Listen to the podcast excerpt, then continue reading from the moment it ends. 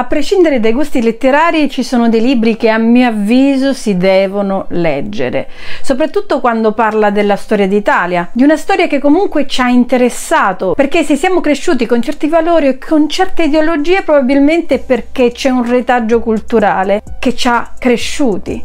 E ci sono degli avvenimenti specifici, anche che non abbiamo vissuto in prima persona, che hanno cambiato la storia. Segna il libro con Segna Libro. Il libro che vi consiglierò oggi è La bambina di Odessa di Tiziana Ferrario, edito Chiare Lettere. Quello che sorprende a una prima lettura è la delicatezza con cui Tiziana Ferrario, che sicuramente conoscete come grande giornalista, ha saputo dare quei suoni dolci, quel raccontare una storia a volte anche drammatica, ma rimanendo un passo indietro, lasciando raccontare alla protagonista. Infatti, quando leggerete, e ve lo consiglio vivamente, questo libro, non vedrete un'autrice prepotente, i termini usati, come li ho usati, non vogliono prevaricare il personaggio, non vogliono prevaricare la storia. La cosa importante è che arrivi chiara la storia. Infatti sembra quasi un'autobiografia, un po' come, non so se avete presente quando vedete quei film delicati, con una regia delicata voi vi immergete nel film senza quella pesantezza registica che si deve far notare per forza, vedere per forza e proprio in quel momento siete dentro il film perché non c'è nessun elemento esterno che vi disorienta.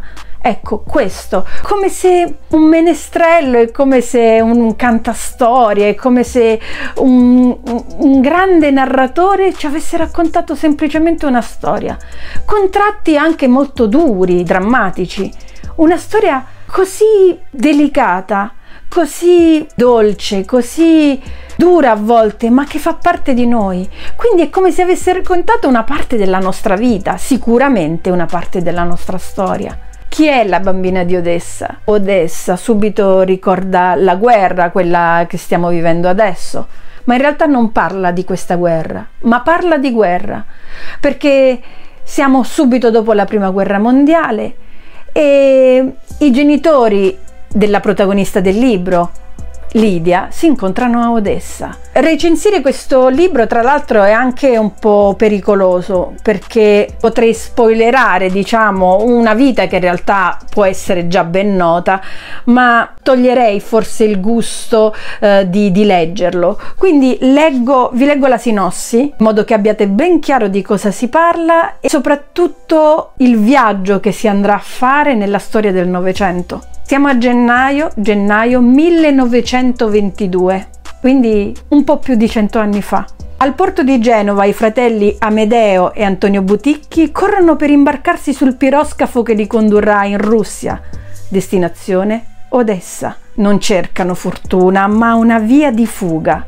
Scappano dalla sventura di finire nelle mani dei fascisti che si sono fatti più forti, mentre la sinistra si dilania tra particolarismi e scissioni, più preoccupata a combattere una guerra al proprio interno che a fermare l'ascesa di Benito Mussolini.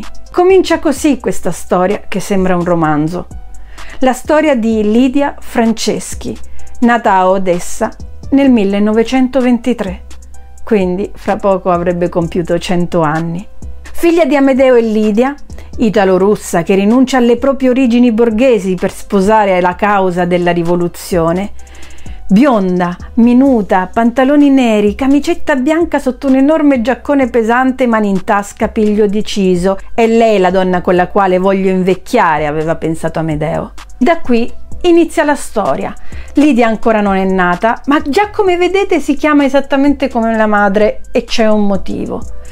Questa donna ha avuto una vita piena di problemi realmente, la morte della madre, la morte del padre, anche, e ve lo spoilerò perché comunque è alla base di questo romanzo, la morte del figlio. Percorriamo insieme la fine della prima guerra mondiale, quindi tutta la parte del fascismo fino ad arrivare alla seconda guerra mondiale. E Lidia è stata prima in Russia, ovviamente non si ricorda di quei, di quei momenti, e poi in Italia eh, sotto il fascismo, ma l'origine comunista, nonostante siano scappati poi da quel comunismo di Odessa, però dentro è sempre rimasta comunista di sinistra. E infatti durante la seconda guerra mondiale, quando c'erano le staffette, lei ne fece parte, anche se era giovanissima, piccola, una ragazza. Poi si è sposata e ha avuto due figli. E la cosa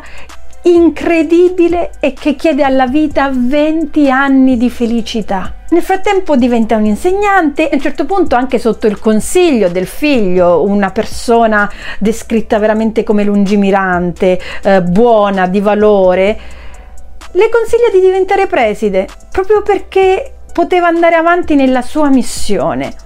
Il figlio muore e questo nome, Roberto Franceschi, non vi sarà nuovo, almeno a molti non sarà nuovo. Lidia Franceschi, insieme alla sua famiglia, certamente ha dovuto affrontare tutto un iter giudiziario per avere giustizia, perché non si capiva chi avesse ucciso suo figlio. Siamo ovviamente negli anni del terrore, contestazioni giovanili, quindi quello è l'anno in cui hanno ucciso suo figlio. Lei ha lottato tutta la vita per avere giustizia Detta così, sembra veramente un romanzo. Se probabilmente qualcuno l'avesse scritto avrebbe detto mamma mia, a tutta questa donna succede un po' inverosimile. Invece è verosimile, non è verosimile, invece è vero, purtroppo. Questa donna ha subito tutti questi dolori senza perdere la forza di combattere. E sarebbe stato facile crollare in depressione, sarebbe stato facile e anche umano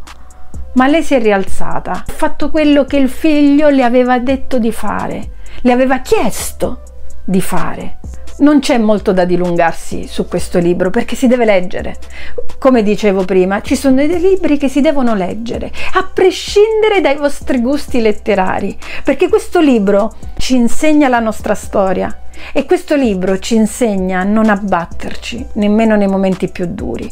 Questo libro ci insegna che la vita non è per forza giusta. E questo libro ci insegna che c'è sempre un motivo per cui lottare, che non bisogna mai cedere. I valori devono essere salvaguardati perché fanno parte di noi. E vi consiglio quindi La bambina di Odessa di Tiziana Ferrario, edito da Chiare Lettere. Per concludere vi lascio con una lettera di Lidia, ma non letta da me, letta da Tiziana Ferrario. La bambina di Odessa è il mio nuovo romanzo e mm, voglio leggervi un breve brano così per incuriosirvi. È la lettera che la protagonista Lidia Franceschi scrive alla ministra dell'istruzione dell'epoca. Signor Ministro, dopo la morte di mio figlio Roberto, ucciso nel gennaio del 1973 da un proiettile sparato dalla polizia, ho detto il dolore è nostro, ma la verità appartiene a tutti. Sono stata profondamente convinta di questa affermazione e nel corso degli anni ho volutamente ignorato l'ironia di quanti mi ritenevano un'illusa nella mia ostinata volontà di sottrarre Roberto alla tragica logica di una giustizia che ha sempre finito per lasciare impunite le responsabilità delle forze dell'ordine. Oggi, dopo la sentenza della Corte d'Assise d'Appello, che ha concluso un lungo e perverso iter giudiziario con la soluzione anche dell'ultimo imputato per non aver commesso il fatto, Temo di dover aggiungere che la verità appartiene sì a tutti, ma non al nostro Stato democratico. A voi continuare la lettura. Segna il libro con Segna Libro.